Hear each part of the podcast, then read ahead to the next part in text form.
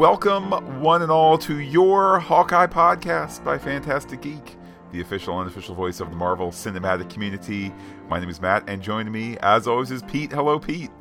Hello, Matt. Hello, everybody here today to talk about the initial Hawkeye trailer. We had a date before, November 24th. Now we have uh, approximately one minute and 52 seconds about what will be the most wonderful time of the year on Disney Plus. Pete, it might, I mean, it is in fact a minute and 52 seconds. That might sound small, but what a trailer. I was not expecting on the heels of, you know, the excellent WandaVision, uh, a reflection on grief, and Falcon and the Winter Soldier dealing with the nature of what a hero can be in America. And even in Loki, where you say, can one escape their fate as a villain? The wonderful energy from this, the idea that we can have, I mean, and again, each of those preceding shows had a unique voice. I mean, it was still part of the Marvel flavor, but, you know, unique voice, unique perspective, and I appreciate all of it. I'm glad that we can now have a completely different perspective, which is we're going to have some fun we're going to have a lot of fun with a character that is not as powerful as all those other characters I just mentioned. We're going to introduce some new characters along the way. And I mean, there's just a, I mean, yes, there's a holiday season joyousness to this, but this is an upbeat, really, really fun trailer that in 12 hours already has 8 million views, right. uh, uh, at least for the Marvel Entertainment you know uh, posting on YouTube. So it's it, the the reception is there. You kept hearing they're really going to lean into the holiday setting. I didn't expect it to the level on the marketing, uh, but yeah, it's all there. And you know, clearly Clint Barton here post blip with his family and then extending his relationship to Kate Bishop and taking her under his wing. Um, really looking forward to this. Uh, when you consider it'll be our longest break this year, Matt, between uh, Marvel shows. I mean, the, the Loki to Hawkeye and the live action, definitely the longest. But then you consider uh, What If wrapping up and then uh, the little break until Hawkeye starts.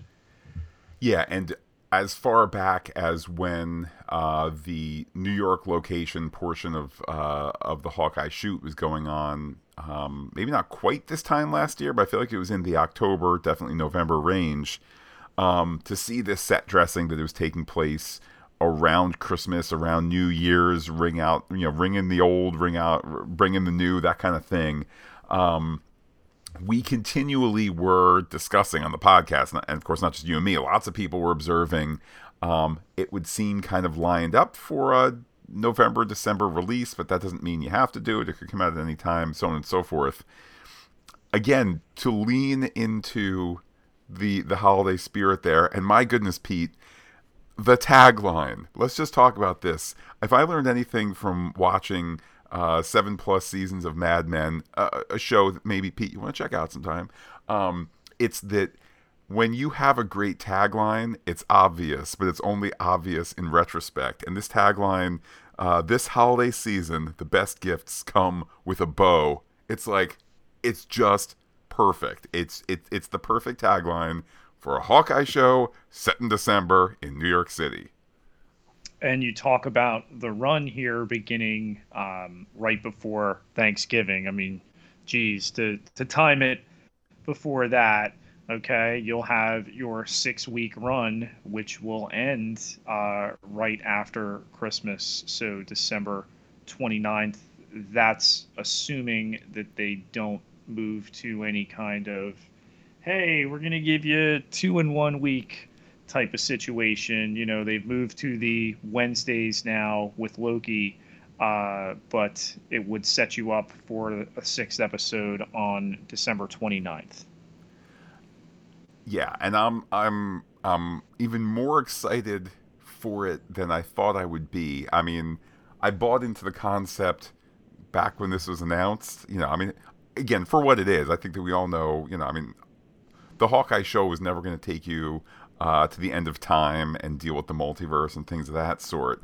Um, I guess it kind of sort of does exist in a in a place of tension as um, Ant Man and the Wasp did in terms of like, so fine, I'll I'll buy into this one story here. I won't worry about the continuing Marvel story, but uh, how does it intersect? And you think of how wonderfully Ant Man and the Wasp did that, holding it off until the mid credit sequence when it ripped out our hearts. You said, "Oh no, Ant Man and the Wasp too," and then you know, or, or you know, T O O, and that they were taken. Um, and then the very you know, thing, the very end, you know, Ant Man and the Wasp will return? Question mark. Like they really they knew when to deploy that. I feel like same thing here. We're gonna we're in our podcast discussions. I'll say forget in quotes. We're gonna forget after the first episode or two about Loki and the multiverse and branching this, that, the other, and how's it going to fit into Spider-Man: No Way Home that comes out right after uh, Hawkeye episode four and before Hawkeye episode five. We're going to forget about all that, and then all of a sudden, when we let our guards down, it'll it'll link back up to the larger story. But in the interim, I am ready for this show. I mean, the sheer amount of content, it's it's going to be easy to forget.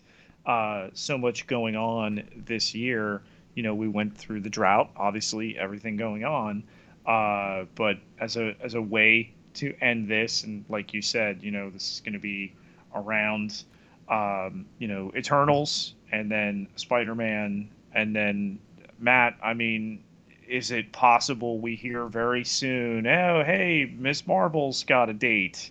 I mean, obviously, that's the next one on deck. It was the one that we thought would be uh, up before Hawkeye. Uh, who knows where they are in terms of post production, but gotta imagine that announcement's coming soon. Yeah, and I think. As, as we've said many times in the Marvel space, as we've said increasingly in the Star Trek space, um, it's increasingly clear that, let's say, Disney marketing in this case for the Marvel stuff, Disney marketing knows that you don't need to do you know, for, for for a Marvel property, you don't need to do, you know, a The Force Awakens trailer 14 months out to get people to be interested. You can the interest is already there. You just kind of need to activate it. So it's no sense us you know us having a Ms. Marvel trailer, you know, next week and and, and go, "Oh, well, Hawkeye, Schmalkeye. I, now I really want to talk about, you know, is that a Captain Marvel standee? Is that a cardboard cutout? Does Carol Danvers actually appear in that show? You know, like they want us focused on one thing at a time as they're going to be delivering it one thing at a time. Um, and I think that's part of the magic of this trailer. It really genuinely, I feel swept up in the energy of it and kind of the lightness of it, so that I am temporarily, you know, in, in insofar as we can inhabit these spaces for short periods of time. You know, when when everybody got killed at, uh, you know, in Infinity War, nobody really thought the characters were dead for good, but you kind of you could you could live the sorrow on the way out of the theater and then say, all right, let's go get some pizza. Uh, same thing here. I'm ready to dive on into this, and I'm not I'm not watching this trailer saying, well wait how can i how can i really see how it how you know this is manhattan. Meanwhile uh, where is spider-man? And what borough is he in? Like it's it, it can just exist as its own thing which oftentimes especially for new york based marvel tv shows you can feel historically sometimes like uh, hashtag it's not all connected. Well he's such a rational choice like all the others post blip here okay He's one that uh, lived through it. He went on this bender of revenge and has to square that. And then there's the wholesome other side of it, really bringing him back. And, you know, you get Kate Bishop, you bring in the dog Lucky. Um, and, and I think this will really be a win for them as far as time of year, the casting. I mean, Renner's got a little baggage, um, but this is very clearly a vehicle for Hailee Steinfeld, whose star continues to ascend. And uh, I'm looking forward to everything this show's going to offer. Pete, I don't think you have seen Dickinson on Apple TV. Um, it's I think it's a woefully uh, underappreciated or kind of it lacks kind of some sizzle to it, the social media sizzle, whatever it might be. Although once I did tweet about the show and I didn't like include any people, I didn't like at anybody, and I was getting replies from like the creator and one of the writers slash actors. So like they're out there enjoying the fact that people enjoy Dickinson. But Hailee Steinfeld is great in that. Kind of weird in season two when there she was um, opposite Finn Jones, and it was like the future of Marvel on TV and the past of the Marvel one-time on future TV. of Marvel. Um, and even like Pete, do you th- do you think a couple years from now anybody's going to say Hailee Steinfeld noped out of uh, training for Hawkeye because people have since said Finn Jones noped out of training for Iron Fist. But I digress. She's great. She's got, I mean, she's got a charisma to her um, that I think is very befitting this character, and it's going to work well opposite Renner, who tends to be a little bit more. I mean, Renner has a charisma, but he's a bit more reserved, a bit more, uh, you know, a bit more um, paternal, for lack of a better word. So I think that I think this is a, you know, this is going to be a really great combination on screen. well, leaning into the Die Hard vibes there, obviously the setting and the material. I mean, thank goodness, Matt, Danny Rand of Rand Industries has uh, sent uh, Kate Bishop here to interact with uh, Hawkeye.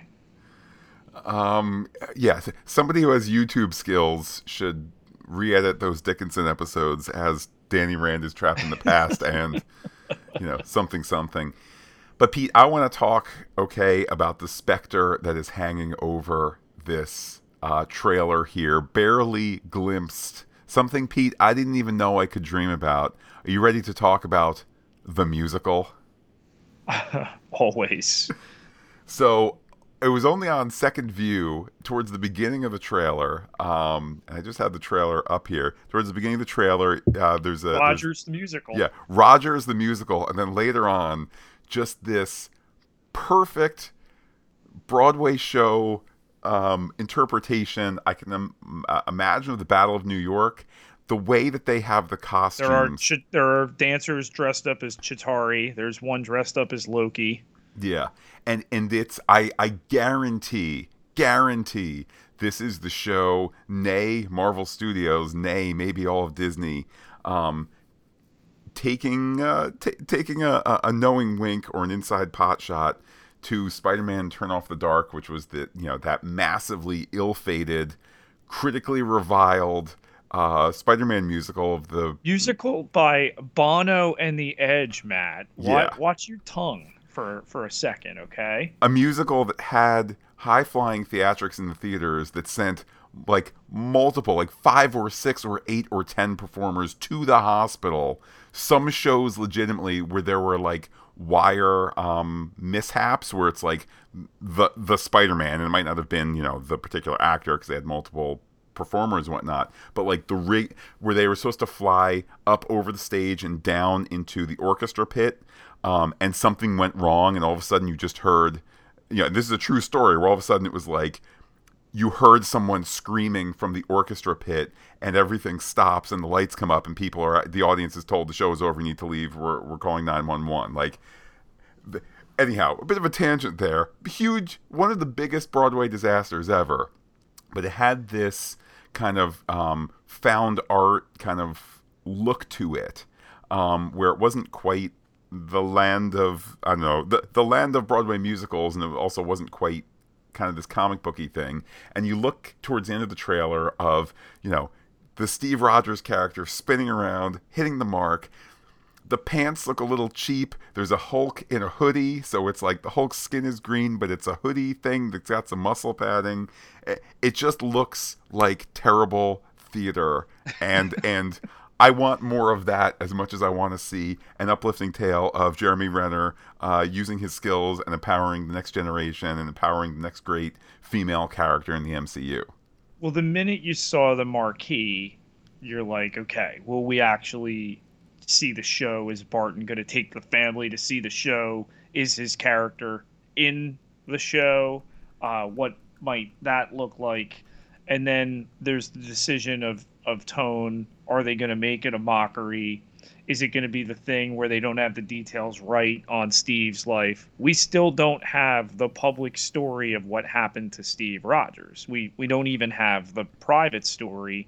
We just know he is gone.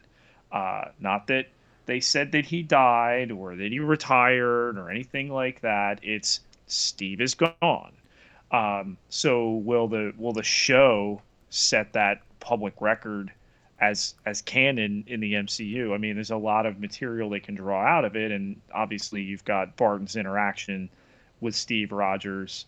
I hope it's like a, a thing where he he takes the family, or maybe the family goes without him, or you know maybe it's not even uh, Hawkeye and Bishop that go to the show. Uh, it's other supporting characters that go there, and the details are like woefully wrong yeah, I mean, I feel like, I mean, let me this way: if you, I, I know that we all play the game now, um, where you look at the runtime of an episode, and when they hit the credits, if there's not, you know, depending on the show, if there's not four and a half to seven and a half minutes of credits, you know, there's a post-credit sequence. I would just love, boom, the episode ends, and I'm going, there's still 12 minutes left. What is this? and you go to the end, and it's just a medley of like, you know, oh Peggy, I love you, and just just a medley of this musical. It could be sincere. It Where's be, my ch ch ch ch Tatari? Yeah, like it could just be, you know. Uh, I mean, I, I, I, don't know. I want this is what I want, Pete. This is what I want out of the show is the uplift, the inspiration, the snark, and I want to get Rogers, you know, the musical. Um, and I have to wonder too. I mean, I'm being completely seriousness about the fun of the, or serious about the fun of this, but I have to wonder. This was shot at a time when all the theaters were still closed in New York. To me, it just seems like a logical thing. Fine, you can't do Broadway shows, but you're allowed to do COVID procedure movie and TV filming. Please tell me that they went to, you know, Broadway costume designers and said, "We're going to overpay for you to make these lousy costumes." And and Broadway um, uh, uh, you know, sewers. I don't know what the proper term is. You know, uh, uh, to, to, put it all together. And Broadway, yeah, out of work Broadway choreographers and actors and dancers and lighters, the whole thing. I would just love to know. Hey, there were these guys that had. They, they were out of work and there was nothing to do and then you know hawkeye came in and it wasn't a broadway show it was the tv TV COVID era filming of a Broadway show, and and that helps some people out too. Well, I'm sure those stories are going to come out as we get closer, but now we firmly find ourselves in anticipation of this show launching the feed here, and Phantastic Geek will be a, just another place that you can look to to get, uh, like you do with what if, what if every week like you do with all your other Disney Plus shows, get that uh, news. Yes, obviously the Hawkeye feed focusing on wait for it, Hawkeye, but over on the Pop Culture Podcast feed we cover all that we do, not just the Marvel stuff, although it's there, not just all the Star Trek stuff, although it's there too. Pete, and uh, you know, this past summer we had some Suicide Squad in there. Looking ahead to the new year, you know, Boba Fett, whenever that Book of Boba Fett, whenever that happens. Pete, Pete denies that it's not. You know, Pete denies the truth that there will be no Book of Boba Fett in 2021. Although I think heresy, uh, heresy. Pete, this holiday season, Disney marketing wants you focused on uh, on on one man, and that's not you the can Mandalorian. Have, you can have both. you can have uh, you can have Barton on uh, Wednesday and and Boba on Friday. Barton and Boba. There you go. Um, so certainly, Pete, all of this, this run that we have ahead of us of Hawkeye, made possible by those who support us on patreon.com slash phantastic geek, keeping us listener supported. Absolutely. You put the price on the content here. It takes just a dollar to get you behind that door to have the satisfaction of supporting us, but more importantly, what are you getting out of it past that? Well, you got to find out what's behind that door at patreon.com slash phantastic geek. And let's keep this Marvel discussion going. Pete, how can people be in touch with you on Twitter? You find me on Twitter at Peter, P I E T E R J Ketelaar, K E T E L A A R. 12,037 followers can't be wrong. And while I'm personally on Twitter as Looking Back Lost, do be in touch with the podcast. Comment on phantasticgeek.com. Check us out on Twitter, Instagram, and Gmail, where we are Phantastic Geek as well. But wait, Pete, there's more. Facebook.com slash Phantastic Geek with the P and the H all one word, like it today.